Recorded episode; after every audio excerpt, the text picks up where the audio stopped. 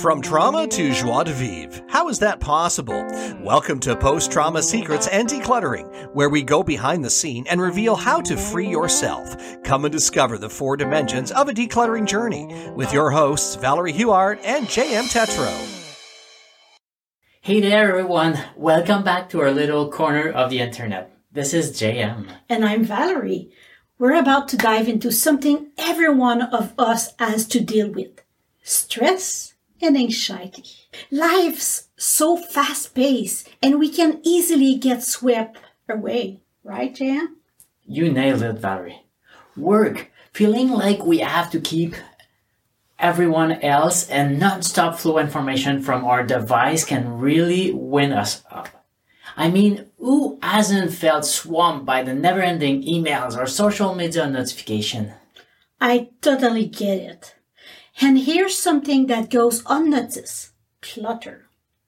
Mess everywhere can make us feel all disorganized and out of control. It's like a sensory overload, making it so hard to focus and think straight. But there's more to it.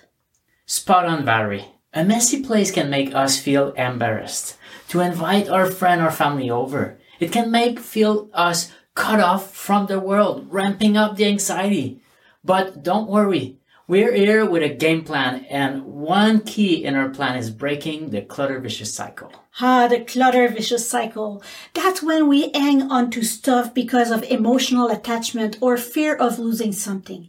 As we accumulate more things, our stress goes through the roof, leading us to hang on to even more stuff. We've got to snap out of this loop, right? That's the spirit, Valerie. And this is where decluttering step in.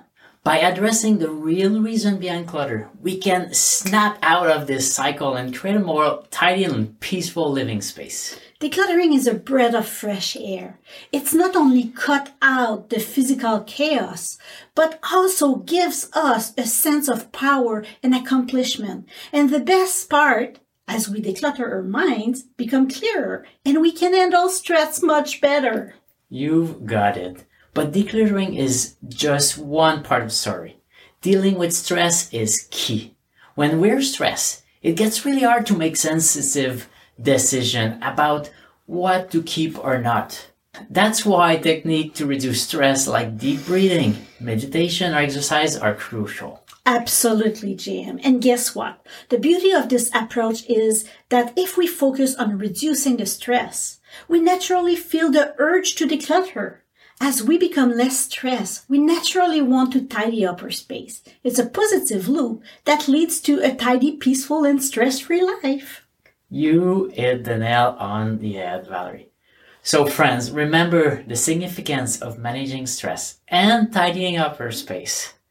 It's not just about living in a clearer, cleaner place, but also boosting our mental health.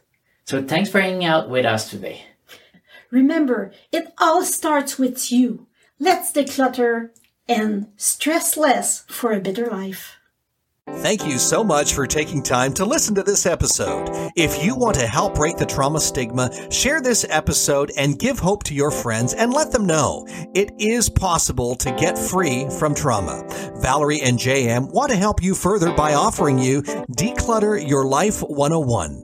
Be sure to go to dowellht.com forward slash free yourself. That's dowellht.com forward slash free yourself to get your free quick summary and start your decluttering journey. Thanks again for tuning in, and be sure to join us next time to discover another secret on post trauma secrets and decluttering.